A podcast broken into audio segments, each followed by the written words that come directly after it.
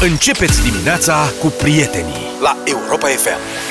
7 și 18 minute. Asta a fost piesa aleasă de voi. Restul le alegem noi până la ora 10 Avem și invitat Astăzi. Vine Mihai Mărgineanu după 9 și jumătate. Am crezut că Vlad e invitat. Da, Vlad e invitat și el uh, din deplasare. Să mai spunem asta odată pentru cei care n-au fost uh, cu noi uh, ceva mai devreme. Ne bem cafeaua separat. Astăzi Vlad e de acasă, noi uh, de la radio. Bună dimineața, Vlad Da, mă, paradoxal, eu sunt în deplasare acasă, cum ar veni. Tu ești Da, în da, deplasare în deplasare acasă, da. acasă. Sper că ți-ai făcut o cafea, sper că e- ți-ai ți-ai făcut și ceaiul pe care îl facem fiecare dimineață.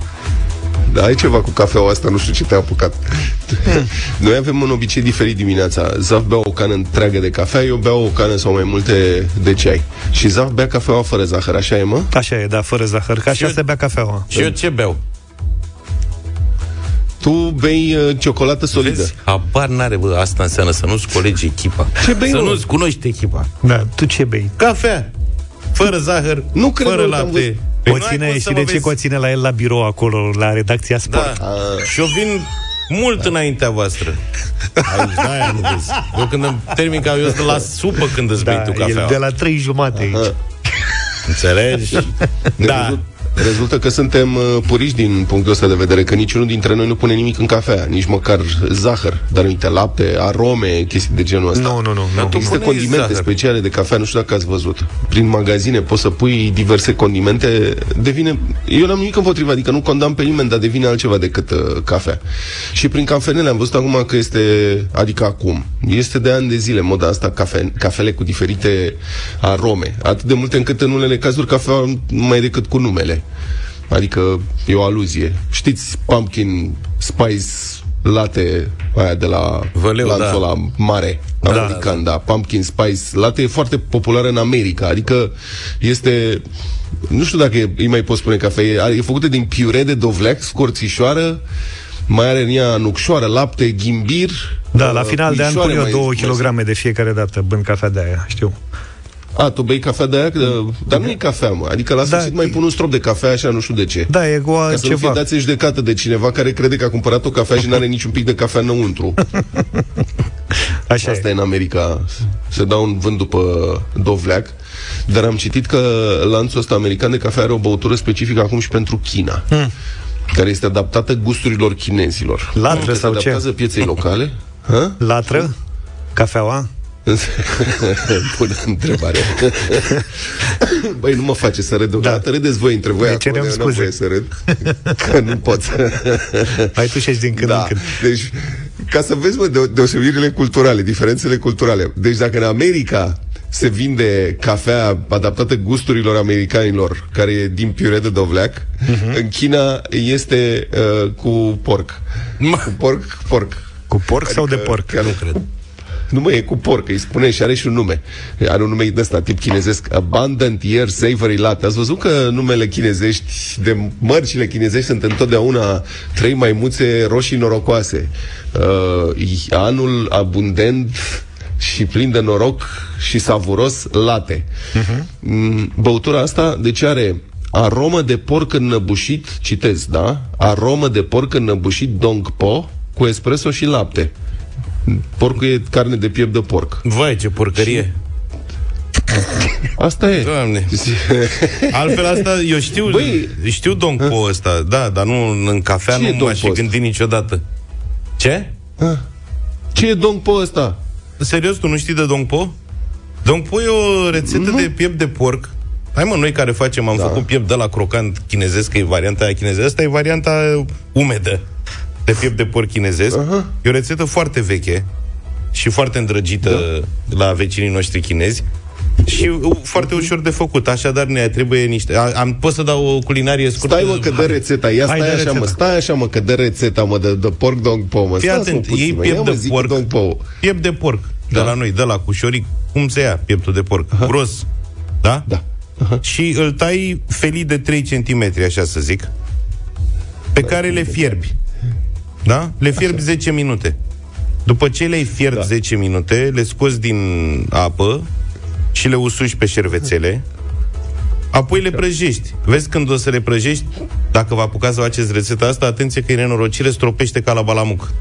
sare ulei ca lumea. Deci trebuie acoperit cu capac de la sită există, cel mai bine ca ex... să nu se înnăbușe. Așa, există această evoluție tehnologică formidabilă numită capac.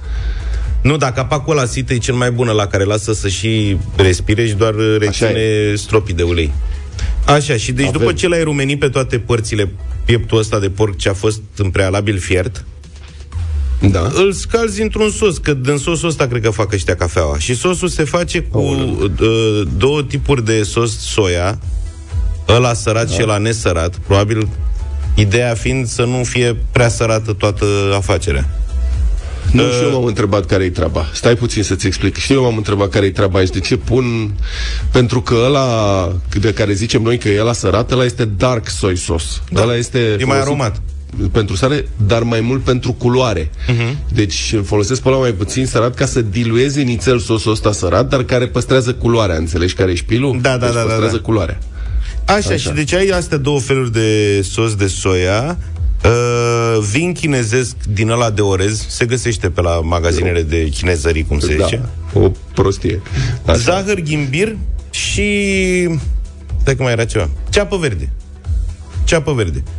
Asta, ta, ceapa verde o tai bucățele și amesteci sosurile de soia, zahărul, ghimbirul și vinul chinezesc în niște proporții pe care le poți găsi pe internet dacă te interesează să faci rețeta și faci un sos, da? Pe care îl, îl pui, îl dai în fiert da. apoi scazi flacăra și scufunzi bucățile alea de porc ce pot fi în funcție de cât vrei să faci de mult, una, două, trei, șapte, și le lași acolo vreo două ore să fiarbă. Din când în când mai pui apă da. dacă scade prea mult Mamă. sosul ăsta. Și iese o... Mămică. o iese o, o carne o extrem carniță. de fragilă. E de aia de se topește, practic. Cred că dacă o pun în cafea, adevărul e că se face ca nesul așa. Băi, și atât de complicat e să faci cafeaua asta, înțeleg? Da, exact. Serios, exact. adică nu m-aș fi așteptat. Dar să o pui în cafea sosul ăla? Altfel, rețeta Băi, e senzațională, adică să mănânci cu niște noodles, cu ceva, este ceva... Auzi, înțeleg că a, toată chestia asta costă vreo 10 dolari. Da, mă, 10 dolari, cred că îi dau și porcul. În China e 10 dolari o cafea? Cafea asta. scrie știrea.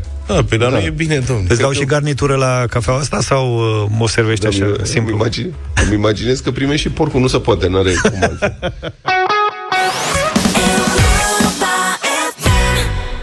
Never gonna say I'm sorry. Asta, asta e genul de hit scos de la naftalină Pentru că nu prea l-auzi uh, peste tot. Dacă vă place muzica, dați-ne mesaje Eu le printez, mă duc și cer și o mărire de salariu pe treaba asta. Hmm. Poate mi iese. Apropo de măriri Apropo de măriri de salariu Am văzut că un site românesc de locuri de muncă Foarte mare, de altfel a făcut un studiu Privind așteptările reciproce Ale salariaților și angajatorilor În ceea ce îi privește pe fiecare Un studiu ohoho foarte mare și el, pentru că n-a stă o mulțime de așteptări. Sunt multe concluzii interesante. Ager Press a publicat o sinteză, dar e un capitol care cred că ne poate prilejui o conversație în această dimineață.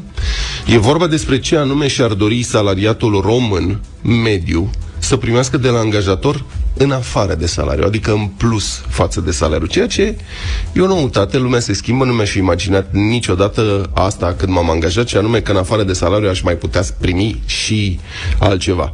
Mă rog, nici acum nu... În fine. Oricum, jumătate dintre salariați, jumătate dintre salariați consideră că sunt plătiți prea puțin pentru cât muncesc, ceea ce e un rezultat previzibil și ok din punctul meu de vedere, pentru că Aici e bine să fii un pic nemulțumit decât câștigi, chiar dacă câștigi bine. Pentru că dacă ești uh, satisfăcut uh, cu banii pe care i-ai, înseamnă că nici nu faci, nu te gândești să faci eforturi să câștigi mai mult, să fii plătit mai bine. Dacă ai starea asta de nemulțumire care te roade, devii creativ și te gândești cum ai putea să obții ceva mai mult. Fie făcând mai mult, fie învățând ceva mai bine, fie căutându-ți un job care este plătit mai bine, evident. Revenind însă, jumătate, foarte mulți angajați și-ar dori să primească în plus sau separat față de salariu și alte beneficii. Cum ar fi? Asigurare de sănătate extinsă deci nu doar, adică privată, nu doar uh, posibilitatea să te duci undeva la un control medical, la un, uh, la un mă rog, o clinică privată, ci extins, adică să ai mai multe opțiuni acolo. Decontarea cheltuielilor de transport, cursuri de dezvoltare profesională, plata grădiniței copilului și așa mai departe. Și de aici întrebarea. Prieteni, sunați-ne la 0372 069599 și vă așteptăm și cu mesaje pe WhatsApp, mesaje audio dacă vreți, 0728 3 de 1 3 de 2, ca să le putem și difuza, unde vă po- poziționați voi în privința asta. Adică ce v-ați dori în plus față de salariu. Punem, presupunem că salariul e ok cât de cât, dar în plus față de salariu ce v-ar plăcea să vă ofere angajatorul? Dacă ar fi să ofere Cred că sunt clasicile bonuri de masă, cred că la astea se gândește absolut toată lumea, dar știi cum e, o parte le primesc, o parte nu le primesc, unii sunt mulțumiți și uneori vrei și mai mult și mai mult. Eu mi-aduc aminte că o astfel de asigurare de sănătate m-a ajutat foarte mult într-o perioadă când am avut nevoie să fac foarte multe analize poze și așa mai departe și uh, m-a scos, ca să zic așa, dintr-un necaz destul de mare, pentru că am reușit să-mi fac toate analizele și toate investigațiile posibile. Deci ajută, chiar foarte mult. Iar eu cred că da. cel mai important Pot beneficiu e mașina de serviciu. Nu cred că bate nimic mașina de serviciu. Mai ales în ziua de astăzi, când prețurile sunt atât de sus, pentru tot ce înseamnă asigurări, revizii și mașina în sine, cred că nu e nimic care să poată bate acest beneficiu. Păi nu știu, poate ne spun cei care ne ascultă 0372069599. Vă așteptăm. Da, Vlad. Am două comentarii de făcut aici. Hmm. La ce spune Zaf, apropo de asigurarea medicală, nu, de etichetele de masă. Mă, de ce ai vrea etichete de masă când ți-ar putea da bani și îți cumperi tu când vrei, ce vrei, dacă ai nevoie sau nu? Cred că sunt scutite de niște taxe, nu știu uh-huh. exact, poate zic vreo prostie și atunci o formă mai simplă și pentru angajator să ofere niște bani în plus. Mai mulți, puțin, nu contează, dar sunt în plus. Asta este, asta este avantajul angajatorului. Întrebarea este, adică eu mă întreb, de ce aș vrea să-mi dea angajatorul niște lucruri în plus când ar putea să-mi dea banii respectiv și fac eu ce vreau cu ei? Că poate nu vreau să-mi cumpăr mâncare, poate că am mâncare luna respectivă, uh-huh. poate că mă descurc. La fel și în situația mașinii de serviciu. Luca, el spune că mașina de serviciu e cea mai bună. Da, dar vreau să spun că dacă ai o mașină de serviciu, aproape automat, după un timp, o să ți-o vinzi pata. Că nu țin parcare să stea de pomană acolo. Așa. Și în momentul ăla ești total dependent de uh, angajator. Când te-a dat afară, te-ai certat cu el, te-a schimbat din funcție, ai pierdut și mașina de serviciu. De obicei, oamenii care au mașină avantaj de, de serviciu o țin langa după aia, că doar de la un anumit job în sus primești mașină de serviciu și aia... Da cum e viața asta făcută, e când se angajează mai departe, chiar dacă îți dați afară dintr-un loc de incompetenți, de exemplu, ei cumva ajung uh-huh. tot în funcție de conducere, unde se oferă și mașini de serviciu. Sau dacă, Doamne fericite, nu se oferă, ai, ai economisit suficient de mulți bani încât să-ți permiți să-ți cumpere o mașină în momentul ăla. Hai să vedem. 0372069599. Cred că ar trebui să lăsăm puțin discuția și să ne întoarcem în 5-6 minute cu ea alături de ascultătorii noștri. Kiss Me, am ascultat 7 și 47 de minute. Sunteți cu deșteptarea la Europa FM Ce v-ați dori în plus față de salariu? Vă întrebam noi ceva mai devreme. Ce v-ar plăcea să vă ofere angajatorul în plus? Repet, pe lângă salariu Ce bonusuri ați vrea? Habar n-am, nu știu. Hai să vedem. 0372 069599 Începem uh, cu un mesaj de la Ciprian. Dragilor, oricât de multe oferi Tot nemulțumiți vor fi. La noi au salariu peste 1500 de euro. Bonuri, asigurare medicală business, mașini de serviciu, home office când au nevoie, adică lucrează de acasă, libertate de mișcare și totuși nemulțumiți. Unde lucrezi, Ciprian? Zile și nouă, te rog frumos, să ne da, depunem da, CV-urile. Ia zi, Vlad, vrei? Hmm. Te bagi? Um, eu m-am gândit ce aș vrea eu în plus ha? de la radio. Mai ții minte că atunci când, uh, când am venit eu um, la Europa FM, um, era un Wii Așa, da. Okay? Și o sală de jocuri. Adică ăla, care... nu știu, da, și o sală de jocuri. Și noi doi ne-am cunoscut uh, jucând box. făcând box uh, cu Wii și în 10 minute eram amândoi loarcă și am zis, frate, trebuie să mergem să mâncăm după asta da. că suntem epuizați. Nebunule, Dar tu vrei să a dispărut la un moment dat. da. Da, a dispărut Wii. Wii. Cuiva i-a plăcut foarte mult, probabil. Habar am nu mai știu ce s-a întâmplat cu uh, consolele respective. Da, e un uh, beneficiu foarte relaxant atunci când, uh, când îl ai în uh, companie și poți să interacționezi cu colegii. La asta te referi, nu? Uh-huh, uh-huh. Hai să începem cu mesaj. Bună dimineața, băieți! Pe lângă salar, angajatorul meu îmi plătește uh, un card de combustibil de 50 de euro. Uh, bonurile de masă care sumează aproape 100 de euro și plus în o pensie privată de 175 de euro îmi plătește. Adrian din Frankfurt. Sunt electrician, apropo. Și plus uh, mașinile de serviciu. Hai că dacă mai stătea mult în mesajul ăsta, cine știe ce da. mai adăuga. Ai auzit că are și mașină de serviciu, că, Da. că nu știu dacă s-a auzit. Fii atent ce mesaj interesant am primit. Zice așa, bună dimineața, referitor la discuția cu beneficiile pentru salariat. Eu am fost salariat și sunt acum angajator. Am dat mașină de serviciu unui angajat și mai voia pe lângă carburant și măturică de zăpadă și lichid de parbriz și când a găsit o avariată în fața blocului, voia să mă ocup eu de asigurare și de reparație. Unii vor beneficii, consideră că li se cuvin, dar nu se rup muncind pentru aceste beneficii sau nu le apreciază. Unui alt angajat, pe lângă salariul și decontarea drumului, i-am dat procent din vânzări, doar ca să fie stimulat să vândă mai mult. Problema era că se mulțumea cu puțin peste salariu și în felul ăsta nu vindea mai mult, cu toate că se putea lejer. Prefera să stea pe scaun o zi întreagă. Când i-am schimbat funcția, că plângea că vrea salariu și mai mare, și-a dat demisia după două luni că e prea greu. Deci, de ce vorbim despre atâtea beneficii, se întreabă ascultătorul nostru pe care îl cheamă Adrian. Elena, bună dimineața! Bună, Elena! Bună, di- bună dimineața! Uh, Din Piatra Neamț vă sun Așa? Bună! și vreau să vă spun cam ce beneficii am eu la locul de muncă. Mm. Ia, Uh, tichete de masă în valoare de 800 de lei. așa, Uh, deco- că angajatorul decontează jumătate din abonamentul de sală. bun. Uh, asigurare medicală. Da. Uh, pot să lucrez de acasă când uh, copilul este bolnav sau am, sunt, na, am anumite nevoi. Mhm. Uh, o bibliotecă cu cărți la dispoziție. Pot Asta să-mi mă iau rog. cărți de oriunde vreau. Da. în, Știi că e bună uh, asta, firmă. da. Ah, nu. Da, noi trebuie să citim uh, o carte pe lună. Unde Așa. Lucrez. Așa. Stați uh, un moment, Cursuri. mă iertați, vă rog Da. frumos. Aveți obligație de serviciu să citiți o carte pe lună? Da, da, e obligație de serviciu, da. Dar ce lucrați? Dar și ne place. Nu, nu, Adică, bine, ce uh, job aveți?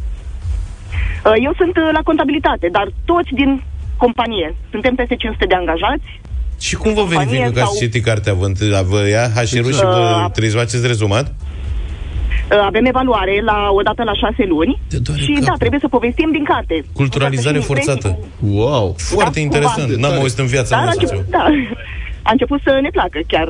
Aha. Așa. Așa, mai avem uh, cursuri, traininguri, toate plătite de firmă. Chiar acum eu fac un clu- curs de engleză gratuit. Unde Bravo. lucrezi, Uh, Elena? și În ce oraș se Unde, în petrece- Piatra Neamț și unde lucrezi? Ea e, vea? sediul este.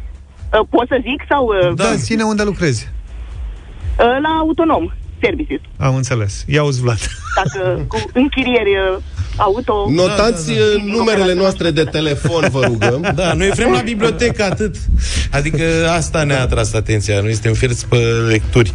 Da. Și nu avem, uite, apropo de ce, apropo de ce spunea ea, și Ana Maria ne zice că cel mai important e beneficiul ăsta să poți lucra de acasă în ultima vreme. Și, într-adevăr, îți schimbă viața. Cred că o să trebuiască să, să reluăm discuția de astăzi, pentru că nu mai avem timp. Da, uite, cineva știu eu că lucrează azi de acasă așa. și ghicotește așa ușor. Da, da, da, da.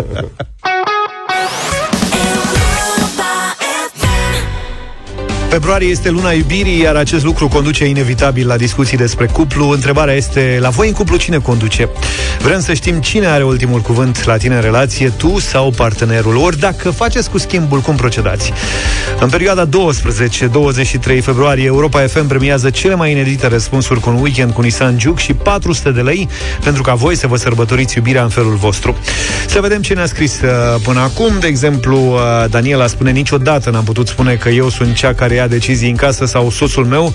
Mereu discutăm împreună problemele cu care ne confruntăm și facem consiliu de familie, în care o includem neapărat și pe fica noastră.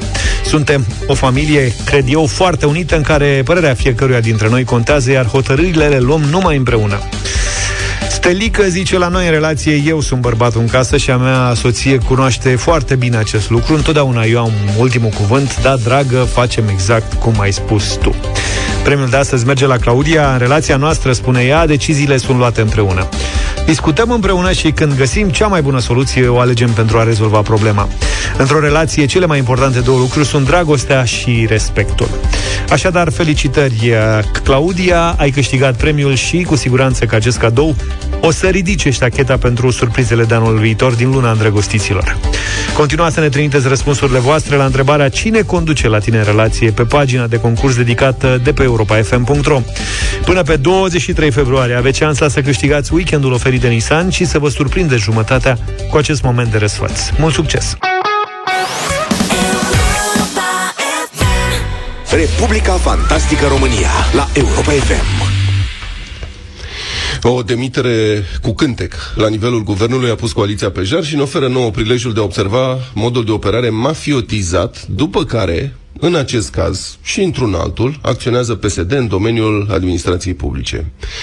E vorba despre demiterea șefului Agenției de Plăți în Agricultură, Ionuț Lupu, de către ministrul Agriculturii Florin Barbu, Agenția aceasta, APIA, cunoscută ca APIA, este o instituție care manevrează fonduri uriașe, subvenții de sute de milioane de euro de la Uniunea Europeană pentru sectorul agricol. Deci locul e sensibil și interesele, evident, sunt foarte mari. Acum, noi știm că toate funcțiile astea din statul român sunt politice. Și așa și e, e și aici. Ionuț Lupu e de la PNL, deci cel de la APIA. Iar ministrul agriculturii e de la PSD. Oricând un partid dă afară omul altui partid, pus strategic la pompa de bani, scandalul e inevitabil. Dar, dacă mergem un pic mai departe de actul administrativ propriu-zis al destituirii, dăm peste o pungă purulentă de corupție.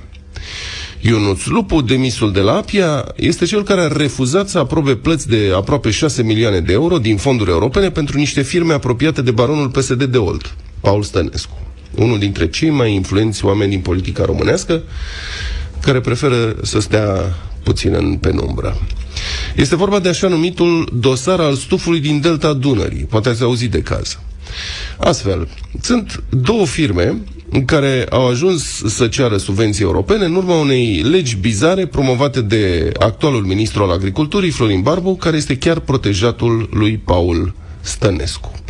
Legea aceasta a trecut pe sub radar prin Parlament anul trecut și a transformat formal Delta Dunării în pășune și stuful în furaj pentru animale pentru care se pot cere subvenții de milioane de euro de la Uniunea Europeană, potrivit unei investigații a emisiunii România Te Iubesc, de la ProTV. Um, asta e o procedură, acum fac o paranteză, mi-aduce aminte de procedura din uh, scandalul Belina. Mai țineți minte? când, tot așa, prin niște acte administrative, s-a modificat cursul Dunării ca să se scoată o anumită proprietate dintr-un anumit regim juridic de protecție. Revenind, singurele două firme care au contracte care corespund criteriilor din noua lege aparțin una fiului lui Paul Stănescu și cealaltă unui fost consilier al lui Paul Stănescu. Și cele două firme au și cerut subvențiile, 6 milioane de euro. Cererea de plată a fost blocată totuși de șeful APIA. Povestea a apărut în presă, a ieșit scandal și, potrivit surselor G4 Media, Ionuț Lupu, de la APIA, a și făcut în urmă cu câteva săptămâni o plângere la DNA, în care a denunțat presupuse presiuni asupra lui pentru a debloca plățile pentru aceste firme, bine conectate cu baronul Stănescu. De altfel, parchetul european, unde e șef Laura Codruța și a cerut documente de la instituțiile românești pentru a evalua gravitatea situației. Și acesta e, știu că pare mai complicat, dar trebuie să înțelegem. Ăsta este contextul în care s-a produs demiterea. Ministrul Agriculturii, omului Stănescu, a descins la Apia, l-a demis pe Barbu, care nici măcar nu era acolo, reproșându-i, nu ne poate scăpa ironia, întârzieri în plata subvențiilor pentru agricultură. Deci, vedeți, lucrătura e ca la mafie. Faci ce spunem, chiar dacă trebuie să încalci legea sau zbori. E bine, câți credeți că aleg să zboare, de fapt? Ăsta este un caz. Acum nu-l fac erou pe domnul Lupu ăsta de la Apia, dar el a zis nu și l-au zburat. Câți credeți că spun nu și câți merg pe burtă înainte și fac uh, plăți uh, dubioase? Iar întâmplarea asta cu șeful de la Apia, um, care n-a vrut să dea 6 milioane de euro unor firme din curtea baronului Stănescu și cu sau fără legătură, evident că nu putem să facem afirmație directă, a fost demis după. Um, și totul s-a întâmplat după ce protejatul lui Stănescu a și modificat o lege ca să facă posibil afacere. Ei bine, întâmplarea asta cu execuția mafiotă mi-aduce aminte de felul în care Marcel Ciolacu l-a demis pe secretarul de stat care i-a respins cererea de a fi declarat luptător cu rol determinant în Revoluția din 1989. E o cerere pe care dânsul a făcut-o în 2019. Dânsul are deja un certificat de revoluționar obținut în 1992. o investigație Recorder a arătat că dosarul de la vremea respectivă depus de Marcel Ciolacu este plin de contradicții, documente dubioase și acte suspecte de fals. Nu mai dezvolt. Dar cererea domnului Ciolacu făcută acum a fost în cele din urmă respinsă de Comisia Specială care analizează astfel de cereri, luptător cu rol determinant, adică nu un simplu revoluționar de stradă. Și după ce comisia asta a respins uh, cererea, premierul Ciolacu l-a dat afară pe Mihai Dodu din funcția de secretar de stat al Secretariatului de Stat pentru recunoașterea meritelor luptătorilor împotriva regimului comunist. Domnul Dodu este cel care inițiase respingerea cererii domnului Ciolacu. Deci o mafie țâfnoasă, înțelegeți? L-au zburat Uh, în general, îi zboară pentru că nu vor să facă câte un hatăr șefului. Că doar statul e moșia personală a micilor satrap meschini care s-au cățărat până în vârf, nu?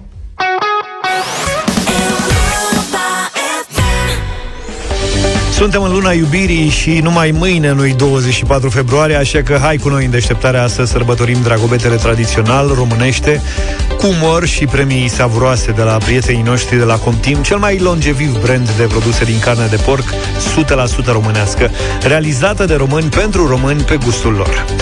Ce iubesc românii cel mai mult? Nici soția, nici soacra și nici măcar amanta, pentru că iubirea trece prin stomac, dar și pentru că pasiunea pentru carne de porc este una pe viață. Așa că de dragobete iubim românește și câștigăm boierește produse numai bune de pus în cuptor de la Comtim, brandul tău de carne de porc 100% românească.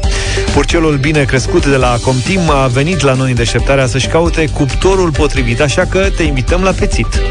Așteptăm să ne trimiteți și o declarație de dragoste pentru purcelul românesc de la Comtim pe WhatsApp în scris sau audio la 0728 3 de 1 3 de 2. Includeți și numele Comtim și puteți câștiga un super premiu în valoare de 700 de lei, un kit full service pentru bucătărie format dintr-un set de instrumente pentru gătit și un shorts de la adevărat din piele care face din orice amator un profesionist. Plus, tot ce e mai bun la cuptor din porcul sociabil românesc de la Comtim, un pic de ceafă, un pic de cotlețel, mușchiuleț și scăricică marinată pentru o sărbătoare românească a iubirii cu adevărat memorabilă. Succes! 8 și 23 de minute Am ajuns la bătălia hiturilor Și ne batem în piese. Italienești. A pornit totul de la propunerea de săptămâna trecută a lui George cu stilul italo-disco și căutând uh, o contracandidată pentru Sabrina atunci, am dat peste piesa asta pe care o propun astăzi într-un alt context, mai larg de piese italienești, așadar Umberto Tozzi, Gloria.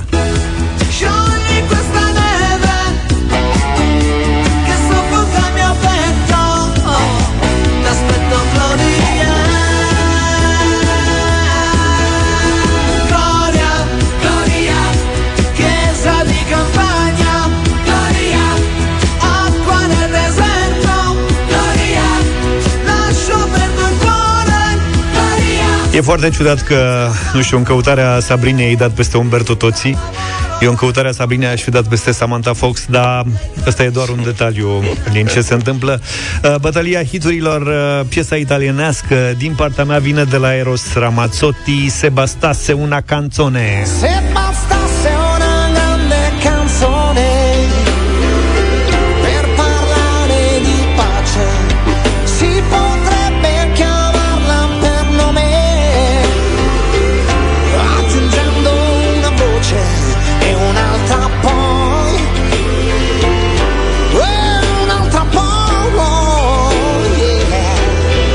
Tu peste cine ai fi dat, Vlad? Eu aș fi dat peste Zucchero. Mm. Propunerea mea este Zucchero senza una donna. Senza una donna, no more pain and no sorrow. Senza una donna, oh, I'll make it through tomorrow. Senza una donna, Are doar un, două cuvinte în italiană. Americanism. Lasă-i mă piesa omului. Bine mă că ești tu ce să spun acum purist și vorbești peste piesa mea.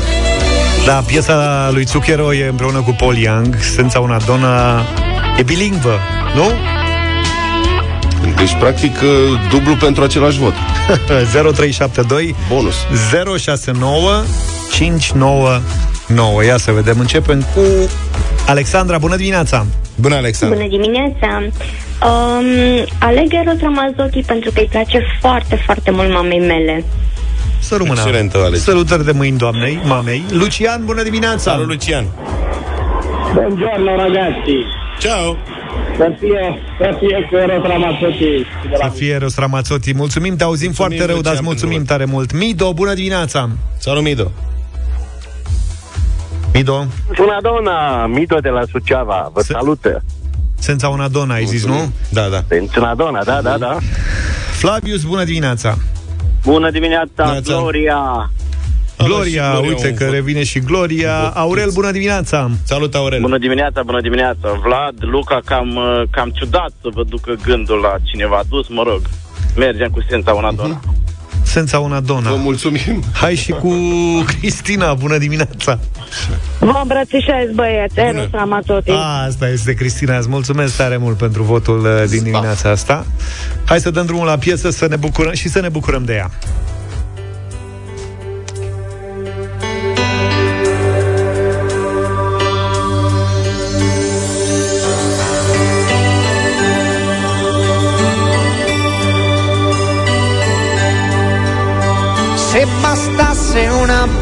Bella canzone a far piovere amore, si potrebbe cantarla un milione, un milione di volte, bastasse già,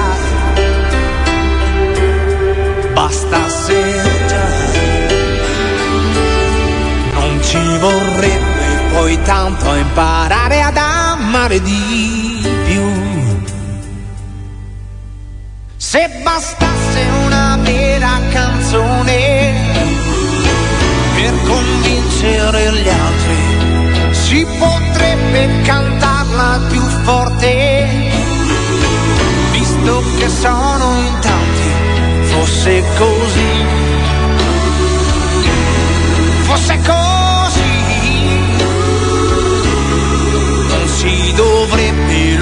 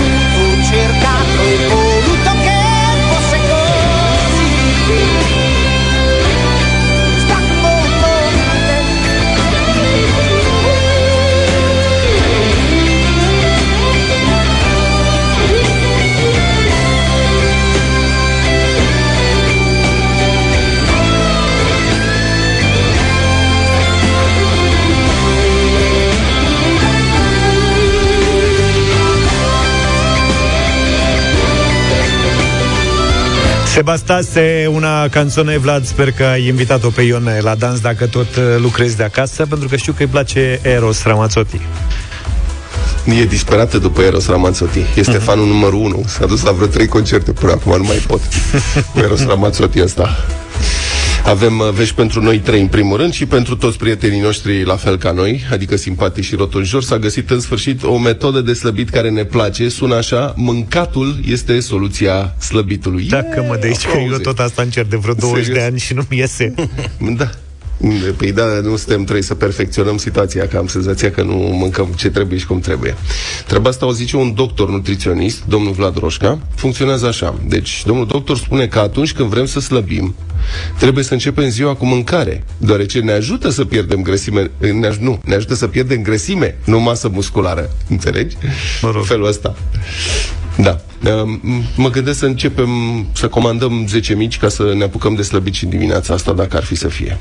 Era bine Medicul dacă a venea precizat Luca pentru- cu ei deja, dar a venit cu mâna goală. Nu, dar să știi că eu am încercat uh, trucul ăsta, fără să îmi spună vreun medic. Pur și simplu așa am simțit eu. Mhm. În sensul că de câteva luni de zile, respectiv cam de când ne-am întors, sunt aproape două luni. uh, Am început să mănânc dimineața. Eu aveam obiceiul să beau o cafea pe burta goală și mâncam la prânz. Uh-huh. Și acum, din ianuarie, am început să-mi aduc tot felul de biscuiței, de ceva, să ciugulesc ceva la cafeaua aia, știi? Și uh-huh. m-am îngreșat două kg. Caz real, poveste adevărată 100%, ca să știți. Deci asta cu mâncatul de ceva dimineața... Tu ești excepția, mă. Da. Adică nu mănânc, d- mănânc doi biscuiți, să nu înțelegeți că fac vreun abuz. Stai să vedem, poate mai sunt și alte secrete, ia. Da, um, să știți că sunt... um, Eu de când uh, ne-am întors nu mai mănânc dimineața. Și uite, m-am îmbolnăvit. Deci da. mai bine două kg decât să fiu bolnav. Domnul doctor Roșca a precizat pentru ziarul adevărul că mâncarea este cea care ne ajută să pierdem în greutate într-un mod estetic. Deci, eu vă spun, este cui pe cui, f- luptă cu focul împotriva focului, da, e Da, o da. filozofie aici, trebuie numai să o înțelegem. Dar cui pe cui merge, dar colăcel pe colăcel nu merge. Iată ce zice domnul doctor, citez.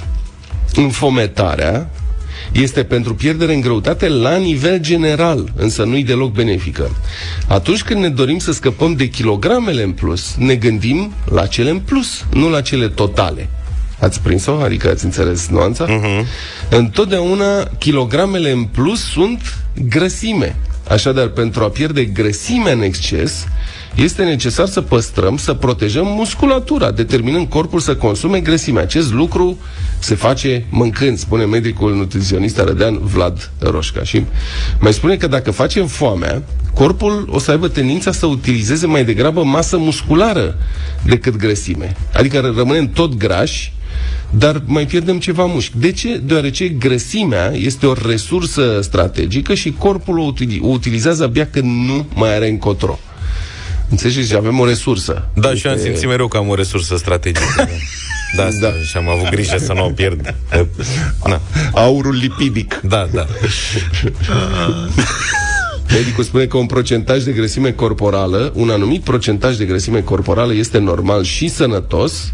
Noi, asta e, noi avem procentajul mai mare, suntem mai sănătoși, ce să facem? Da, eu am numai procentajul. Uite, lui e când i-a scăzut procentajul, da. paslă. De când l-ai mai văzut bolnav pe Vlad? Așa este, da. Exact. S-a băgat în cura asta de slăbire, ceva nu e în regulă. Te așteptăm mai rotunjor prin preajmă pe aici.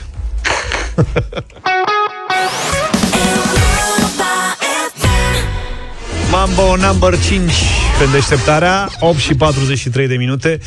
Urmează Fast Car cu Luke Combs imediat și uite cum se nimerește să fie potrivită pentru știrea următoare.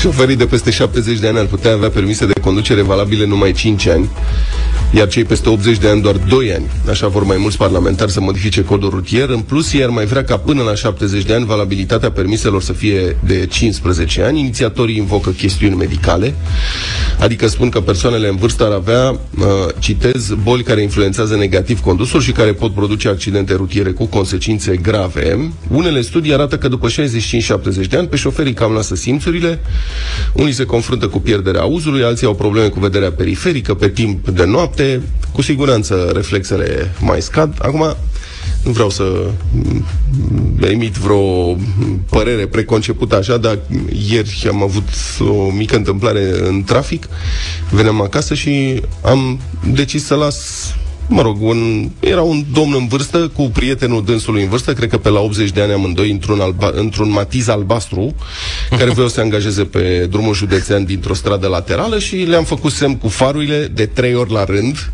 să se încadreze în trafic. Și, cum să spun, uh, omul a plecat cu matizul ăla de pe loc ca și cum ar fi urnit Titanicul pe niște rotițe de trotinetă. Adică, știți genul, învârtim volanul pe loc ca să ne pregătim de curbă, după care băgăm într întâia și turăm bine motorul pe la vreo 5.000 să fie, să fie de unde și ridicăm pe la pedala de ambreiaj încetișor, cam cu un milimetru pe minut, ca nu care cumva să smulgim mașina. Și după aceea plecăm așa ușor, ne ținem bine de volan, să nu ne răsturnăm în viraj. Și s-a angajat omul în sfârșit uh, pe drum, unde uh, mai mult de 40 la oră nu cred că mergea, probabil că se gândea că peste 40 la oră ne sufocăm sau ceva de genul ăsta. Era prudent și acum, E clar că- hai să nu fim răi cu ei. Eu nu prea am mai văzut oameni în vârstă Nu, nu, la nu. volan, sincer, în ultima perioadă, sau n-am mai fost eu atent neapărat la Cei mai detaliul ăsta. mulți abandonează șofatul de bunăvoie, dar sigur că sunt cazuri extreme în care s- oameni de cel puțin cei peste 8 dar și peste 70 de ani se întâmplă uneori să nu mai știe exact ce fac și să conducă și într-adevăr să pună în pericol viața altor oameni pentru că na, se degradează accelerat sănătatea de la un moment încolo și ar trebui preîntâmpinate situații de astea. Adică Pe de altă parte sunt unii foarte verzi. Auzi, Vlad, vezi că tu ești primul care ajunge în zona aia și s-ar putea să te, să te cheme să dai examen mai des primul.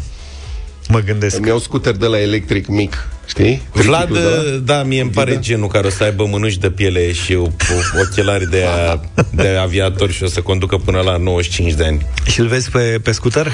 Îl A? văd pe orice, da. Iese așa din București, din, mă rog, spre Săftica încolo așa și se duce ușor, ușor. Cât ai de gând să faci până la Sinaia? În viteza a doua mă duc. În viteza a doua, că așa se face.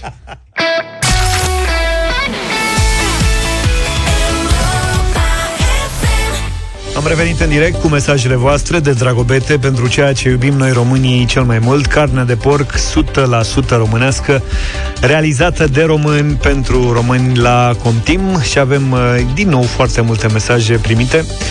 Iată ce ne spune Mariana din București. La Comtim m-am poposit pe loc, m-am îndrăgostit. Era gras și împănat. Două kg am cumpărat. La cuptor eu l-am gătit și cu vin l-am stropit.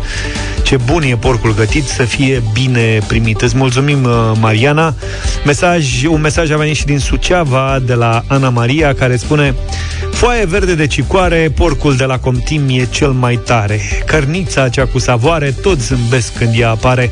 Purcelul are loc de cinste la noi în familie. De la cel mai mic la cel mai mare membru al familiei, leguma preferată e purcelul. Primul cuvânt al puștiului a fost căniță, adică cărniță. Bravo! Ce să zic, a început bine. Da, da. Însă premiul de la Comtim merge la Loredana. Bună dimineața! Bună dimineața! Bună! Loredana e din Vrancea. Ce ne-ai scris, Loredana, de ne-ai luat mințile azi? nu știu, voi știți. Cum nu știi? Nu mai ai mesajul? A, da, am mesaj, cum să nu. Și nu îl citești? Sau e, ești Ba da, tu... vreți să Te rog, citesc. ia, te rog. Hai. Porcușor roz și grăsit, toată ziua te-aș mânca. Nici eu nu sunt prea slăbos. Zilnic văd cum crește burta. Cum să fac? Cum să rezist când e așa de bun grătarul? Dacă nu mănânc, sunt trist și dau peste cap cântarul. La continu, acum găsești tot ce dă porcul mai bun. Preparate românești, să livrezi doar când vă spun. Asta ni se întâmplă și nouă. Bravo, Practic. foarte frumos. Bine, Loredana, felicitări! Mulțumesc. Să știi că ai câștigat astăzi în deșteptarea un pachet consistent de la Comtim cu tot ce e mai bun din porc, carne 100% românească și un kit full service format dintr-un set de instrumente pentru gătit și un șorț din piele. Mulțumesc. Tu gătești sau soțul? Um, eu gătesc tot ce mai mult pe la muncă, nu... Soțul mai mult mănâncă. Bine, felicitări Loredana, premiul e pentru tine. Vă așteptăm și mâine la concurs și între timp nu uitați să vă bucurați în cuptor și în farfurie de o carne de porc de calitate. Alegeți în magazinele partenere ambalajul roșu Comtim și savurați produsele din carne de porc 100% românească realizate de români pentru români pe gustul lor.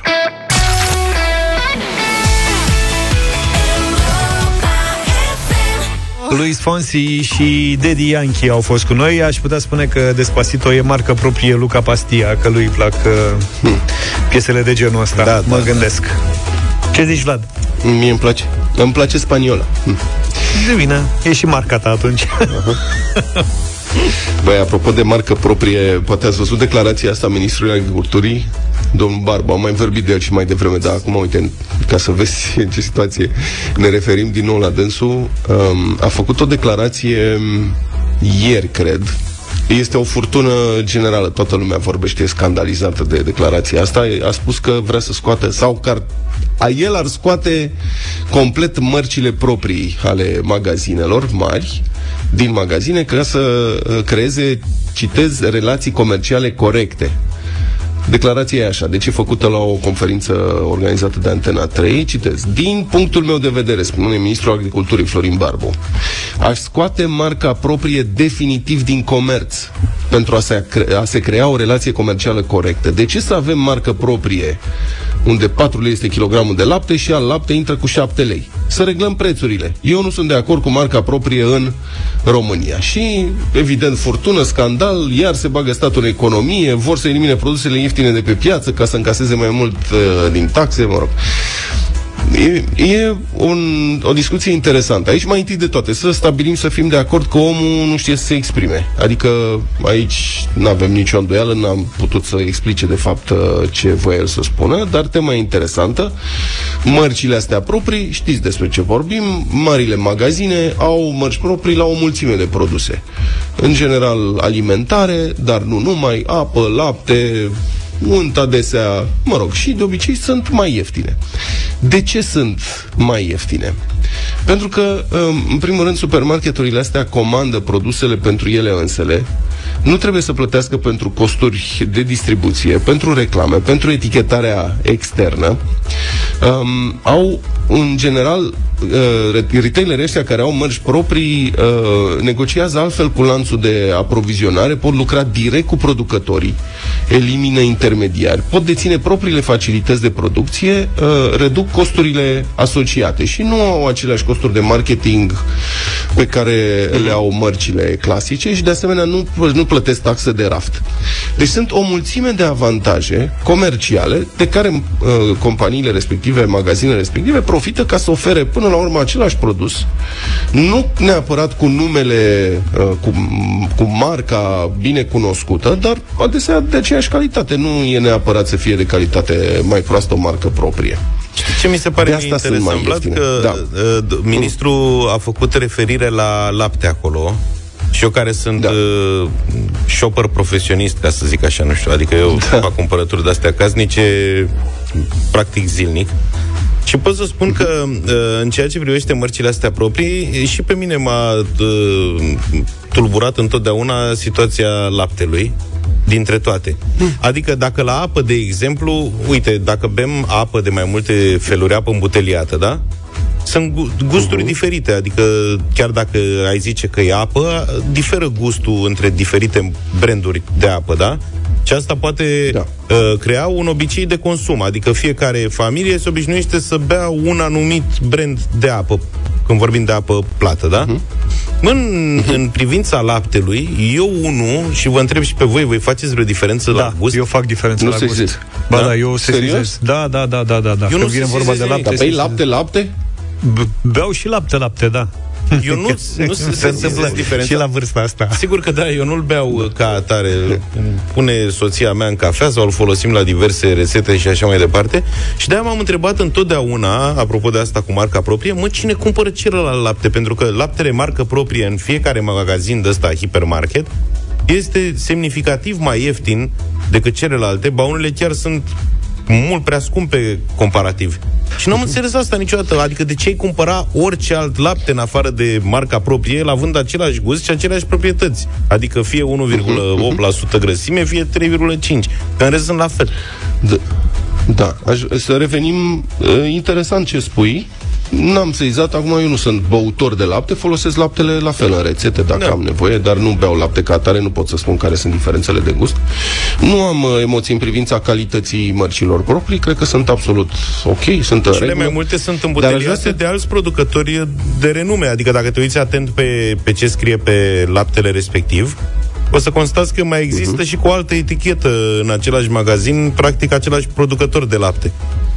Doar că e mult mai scump. Dar ca să revenim la discuția în sine. Uh-huh. Toată lumea i-a sărit în cap ministrului Barbu, uh, acuzându-l că vrea să scoată de pe piață produse ieftine sau că uh, statul vrea să controleze prețurile.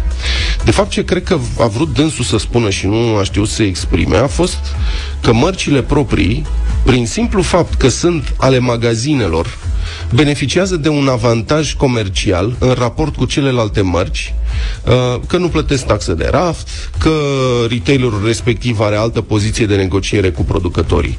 Și ca atare, Ministrul Agriculturii spune, se întreabă dacă cumva aceasta nu este o concurență neloială. Și mie mi se pare că e o temă de discutat. Adică, dacă nu sunt, nu pledez, Doamne, iartă-mă, pentru interzicere, nu mă înțelegeți greșit, dar cred că merită să medităm un pic la asta. Um, magazinul respectiv impune niște taxe producătorilor care vin din afară, taxe pe care el, dacă vinde aceleași produse, nu le are, adică nu are aceste costuri. Este asta concurență neloială sau nu?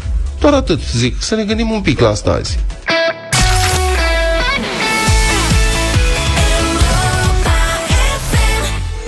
Până pe 31 martie, în fiecare weekend și zilnic în vacanța școlară, Europa FM și Lidl aduc distracția la munte pe pârtia cu surprize din Poiana Brașov.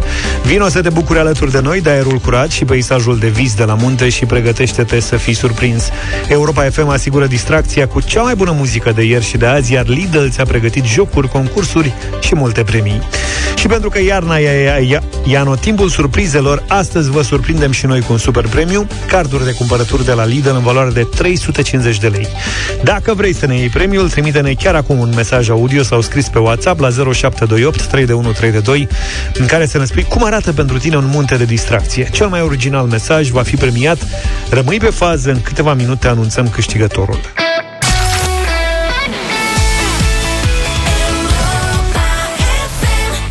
Ce înseamnă pentru voi un munte de distracție? Vă întrebam mai devreme. Cardurile de cumpărături de la Lidl în valoare de 350 de lei merg astăzi direct în portofelul lui Paul, care ne-a spus așa.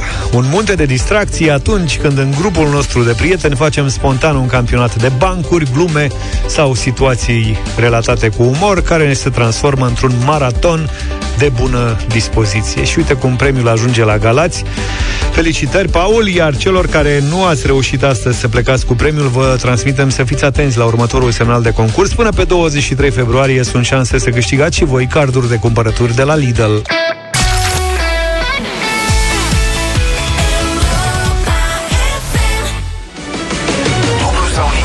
Jucăm și astăzi dublu sau nimic. Ieri am dat 400 de euro, deși am fi putut da 1600. Lejer. Azi uh, avem 800 de euro care ar putea merge la Câmpia Turzii. Florin e de acolo. Bună dimineața, Florin. Neața, Florin. Bună dimineața! Ce faci, măi, Florine? Pe unde ești? Cu, vă aștept de vreo 2 ani, dacă nu mai mult. Nu cred. Păi, mă La bucur, serviciu. mă bucur cu atât mai mult că ai fost extras astăzi și ai șansa să participi după atâta amar de vreme, să-ți îndeplinești visul de a fi concurent la dublu sau nimic. Zici că ești la serviciu? Exact. Ce lucrezi, Florin? Uh, Subinginer auto. Ok. Și lucrezi într-un birou? Sunteți mai mulți acolo? Uh, Da, am fugit repede într-un birou unde e și soția mea. Aha. Ai preferat Și cu alt- varianta asta să fiți voi doi. Uh, Păi da, de fapt, uh, eu întâi o înscriu pe ea și pe urmă numai eu sunt rezerva. Am înțeles. Și a mai participat? Nu. Ok. Cum o cheamă pe soția ta? Ioana, Ioana. Deci Ioana și Florin, colegi de muncă. Maria Ioana, tu ești campioana. Cu Da. asta am început azi. Da, da, da, da, da. Așa. Lucrați în domeniul auto, am înțeles, nu? da, Bine, oameni buni. Păi, vă ținem pumnii, știți regulile că dacă zici că te înscrii de 2 ani, înseamnă că știi pe din afară tot regulamentul, tu trebuie să răspunzi, tu trebuie să rostești răspunsul final și ai 6 secunde pentru asta, da? exact. Baftă, Bine. Florin și Ioana. 100 de euro.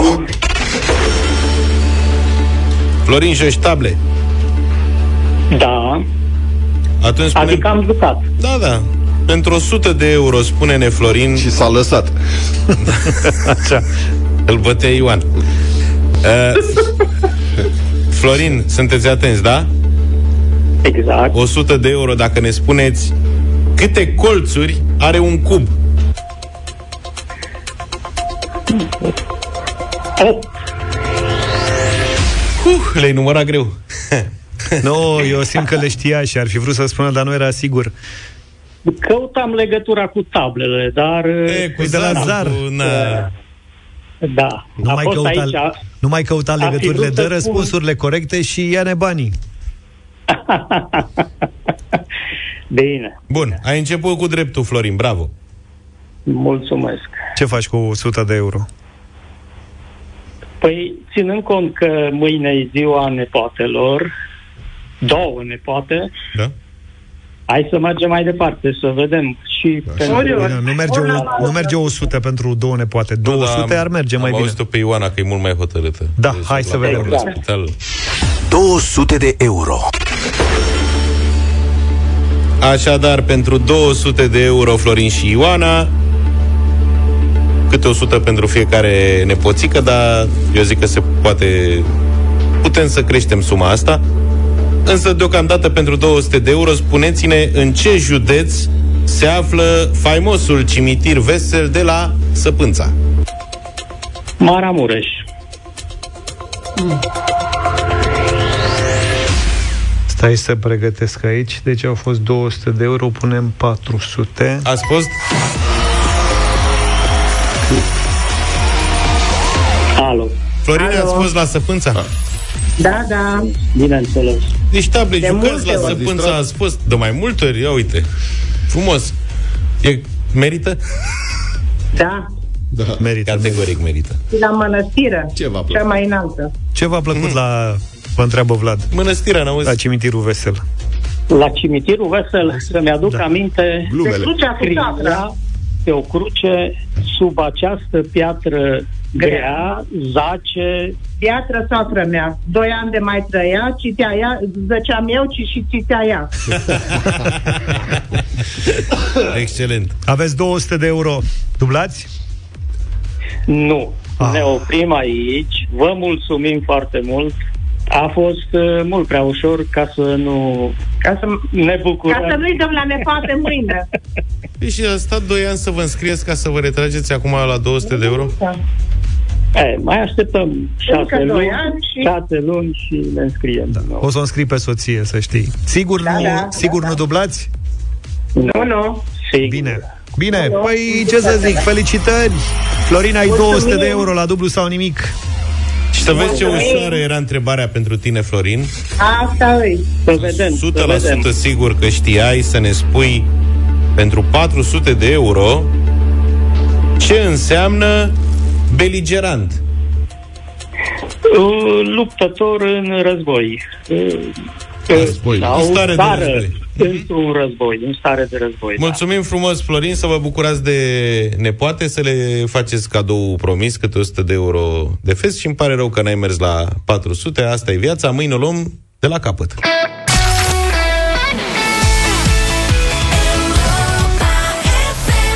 9 și 39 de minute, bună dimineața 9 și 39, da, am zis bine Sunteți în deșteptarea la Europa FM Avem uh, doi domni în uh, studio Bună dimineața, domnul Mihai Mărgineanu Bună dimineața, domnul Zafiu Și domnul Pastia să și știți. domnul Pastia. Și domnul Bună Petreanu e Domnul cu noi Petreanu, care are Bună echipă dimineața acasă. și de la distanță. Așa, și bună dimineața și Ați- domnul Chiba Că Dimineața. ai venit însoțit în dimineața asta, Mihai Nu vin niciodată singur. Te frică? Păi cum să nu? Îți trebuie copilot? Uite, să știi că am vrut să te prezint așa Primul pilot al țării dintre muzicieni Dar nu mai știam dacă Dar tu nu ai sunt fost primul, că sau a primul e- fost A, uh, nu, am început Mihai școala Sturzu. amândoi. În aceea, cred că în aceea zi am început școala amândoi. Am, am, am, n-am început în aceeași școală, nu ne-am, n-am vorbit să începem împreună, n-am vorbit să facem aviație vreună, dar pur și simplu cred că am început, hai să spunem, în aceea săptămână. După care, când am luat licențele, am zburat împreună de câteva ori.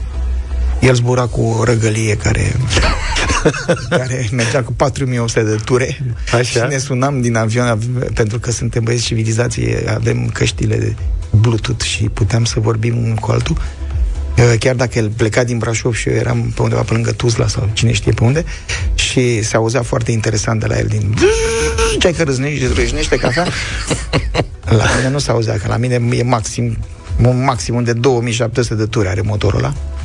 Era mișto. Și după care uh, el s-a dus uh, la linie pentru că era visul lui și visul meu inițial, după care mi-am făcut socoteala de ani și mi-am dat seama că dacă ajung la linie și o să am un șef, există mare risc să mă bage cineva în închisoare.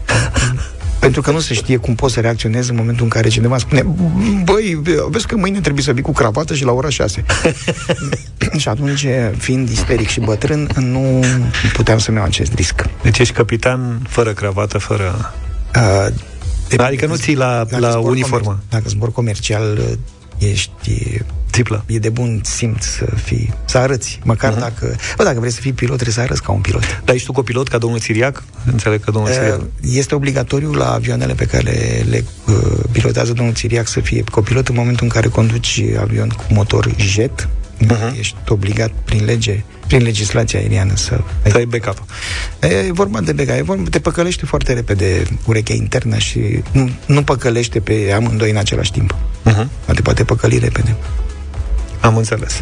Bine, hai să revenim la muzică și facem legătura cu întrebarea te mai duci tot cu avionul la da. cântări, așa cum am citit prin ziare? Da, da, cum, uite, de exemplu, sâmbătă trebuie să cânt la, cu Marius Mihalache, este invitatul lui Marius Mihalache în concertul lui și ar trebui să aterizez la Bacău. Problema este că Uh, lucrările avionului meu nu sunt gata și pentru că odată la o perioadă de timp se fac lucrări. Asta e foarte bine. Câte, câte lucrări are avionul? Patru. Patru. Patru deci da. ai, ai loc să-ți ieși și trupa cu da, tine? Da, nu îi mai iau pentru că ultima experiență a fost când uh, am plecat de la Oradea, am încărcat avionul, ei, au, ei s-au culcat Așa? Și eu am stat până la București singur, n-am vorbit cu nimeni decât cu, cu, decât cu control de trafic. Ei au dormit ca niște valize în gară, am consumat dublu combustibil și am zburat și foarte încet, că sunt și mai mari. Am zburat și foarte încet și m-am hotărât să zbor singur, să nu mai iau pe nimeni, că din când în când, așa, câte unul mai văia, mă iau și pe mine, că plecăm dimineața. Eu de obicei plec dimineața, nu stau. Păi dacă nu le-ai făcut entertainment, n-ai servit tu băuturi la bord, chestii de genul ăsta. Ne umblat cu parfumuri și cu asta. Cum că dacă e, poate să fie înghesuială, dacă uh, nu știu, dacă ai mâncat mai mult de dimineață, poate să fie înghesuială la mine. E, e un fel de matiz cu aripi. Peste vreo lună ai concert la Sala Palatului, am văzut. Da. Și nu ți-l promovează nimeni. Nu, dar mă promovez eu. Pe cine să-l promoveze? Că mm, mă promovez eu. Și ok, nu e...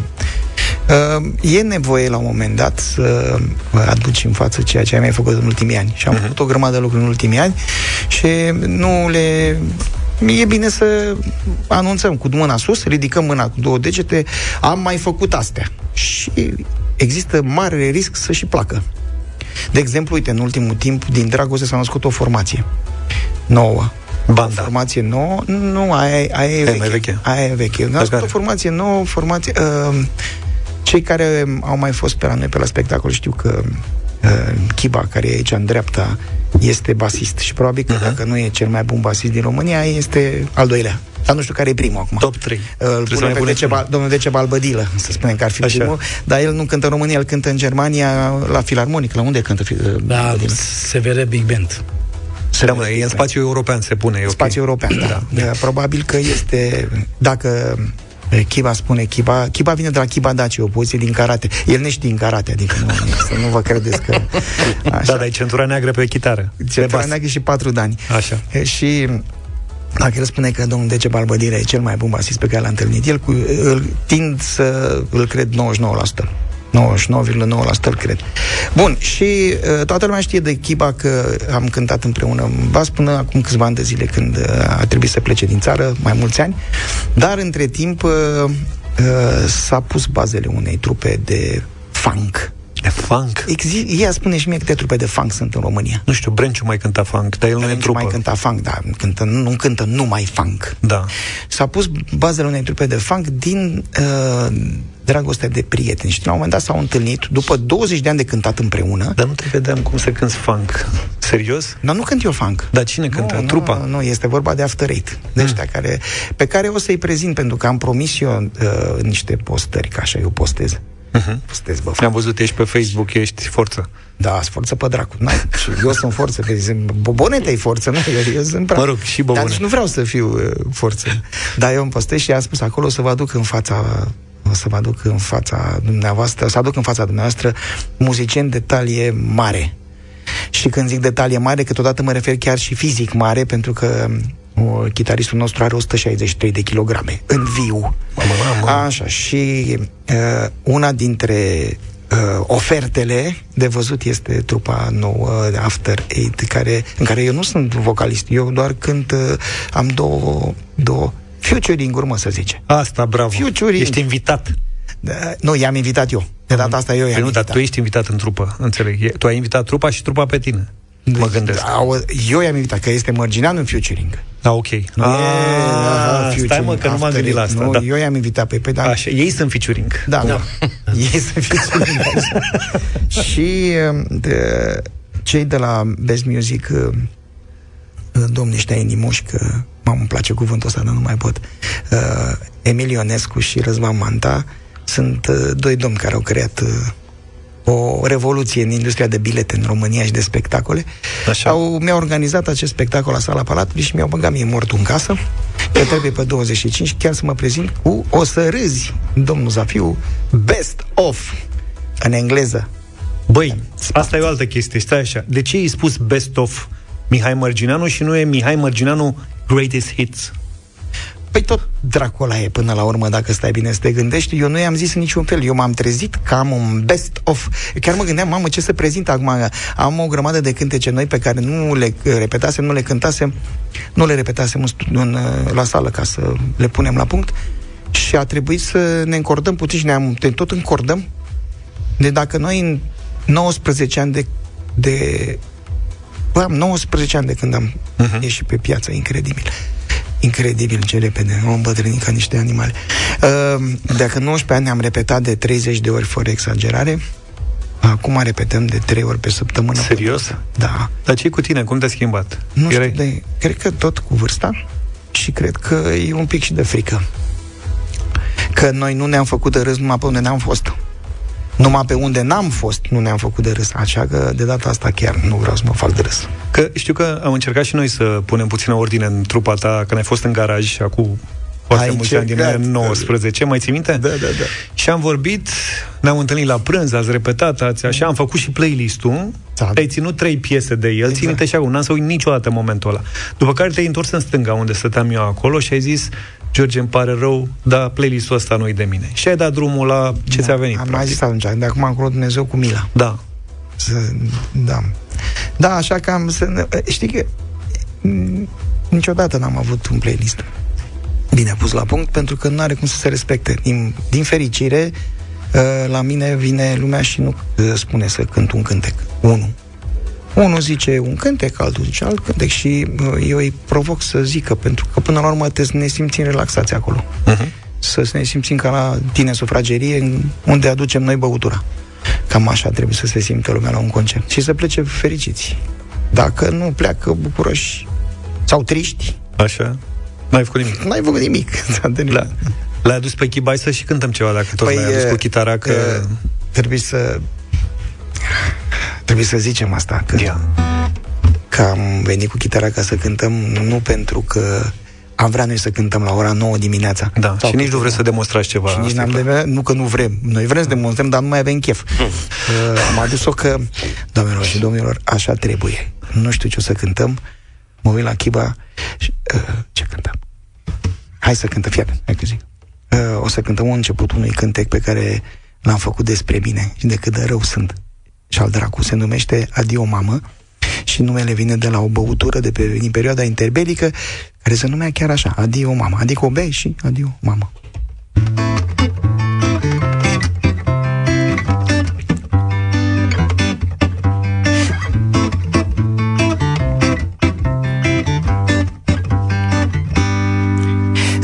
Sunt un fin taclagiu, sunt simpatic, sunt chefliu Sunt câteodată arogant, câteodată ignorant. Nu dau doi bani pe tine, cum nu dau doi bani pe mine? Și mă rog la Dumnezeu, chiar și atunci când îmi e bine. Mă feresc și fug de proști, ca dracu de tămâie Că atunci când îi ai prin preajmă, parcă ai un cui în călcâie Fă bine și stai deoparte. Dacă îți place maneaua Că te-aș bate până la sânge, la fund cu nuiaua Trăiesc cu patimă și sunt sălbatic, mă Și te înjur dacă scrii măta fără cratimă. Ți-aș vorbi numai în somn Dar vara eu nu dorm. Adio, mamă! Mulțumesc Aici veneau aplauze, suntem live și pe Facebook da, și mă da. simțeam deja dator, știi cum e ca la televiziune când invitații dau din cap ca să arate că sunt foarte atenți la ce se întâmplă. Deci asta primim pe 25 martie la Sala Palatului. Asta primim. Nu mă știu. Nu, Doar, nu doar asta Nu, primim. asta a venit acum pentru că m-am trezit uh, azi, azi dimineață cu ăsta în cap, cu gândul cu ăsta în cap. Și nu, pur și simplu nu mai ieșea. Acum dacă nu iese, nu iese. Da. Mai avem vreo 3 minute la dus și pe Ardiles la Sala Palatului sau nu are nicio legătură cu... Ardiles. Mm? Ardiles. Știi ce înseamnă ardia? Ce înseamnă? Veveriță. Adu și veverițoiul la... nu, de, nu, de data asta o să fie o să fie fără colegii mei din Fierbinți. Ultimul spectacol la Sala Palatului nu, penultimul, că ultimul a fost cu Bregovici. Penultimul a fost chiar o prezentare a trupei, uh, a echipei la Fierbinți. Probabil că viitorul, m, dacă o să mai fie la anul, pentru că mie, pe mine mă obosește foarte tare Sala Palatului. Uh, De ce? Păi e și ca pregătire și ca...